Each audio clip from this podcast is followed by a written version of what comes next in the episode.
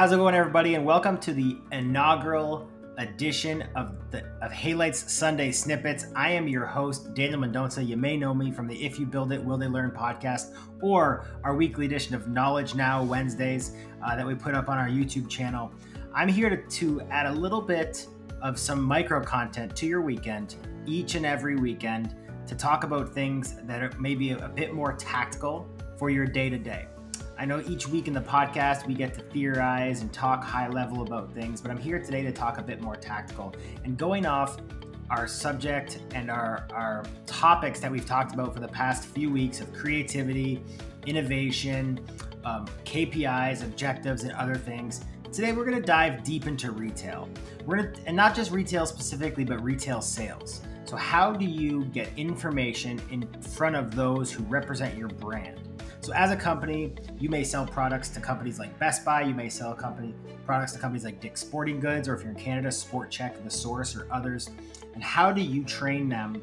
That way they can be creative, innovative, and hit on your key objectives as they speak to customers who are walking into the store.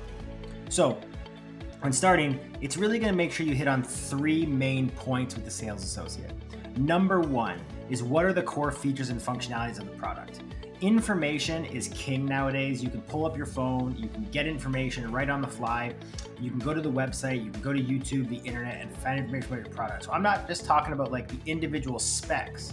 I'm talking about the core features and functionalities. What makes your product an industry leader?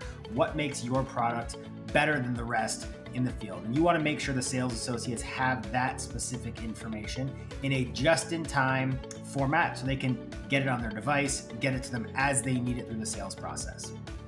Number two is identifying just who that customer is.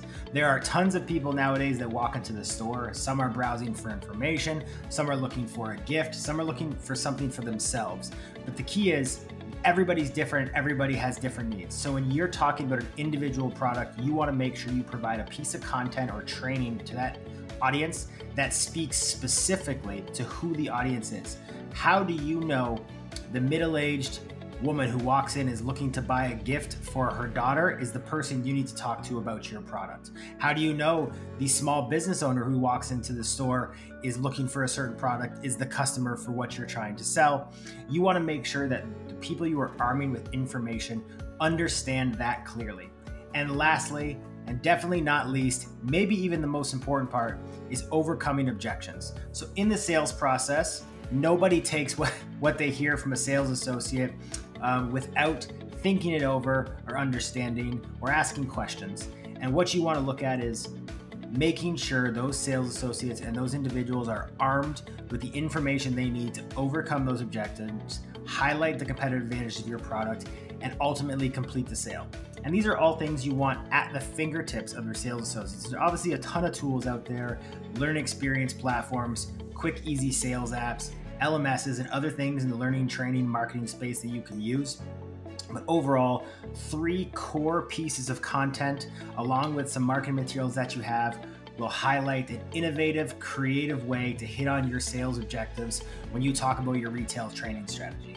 So, just a quick summary of this first edition of Sunday Snippet, when you're putting out content in the retail space and you're looking to promote your product to individuals, you want to make sure they understand the core selling features, the core uh, competitive advantage functionalities.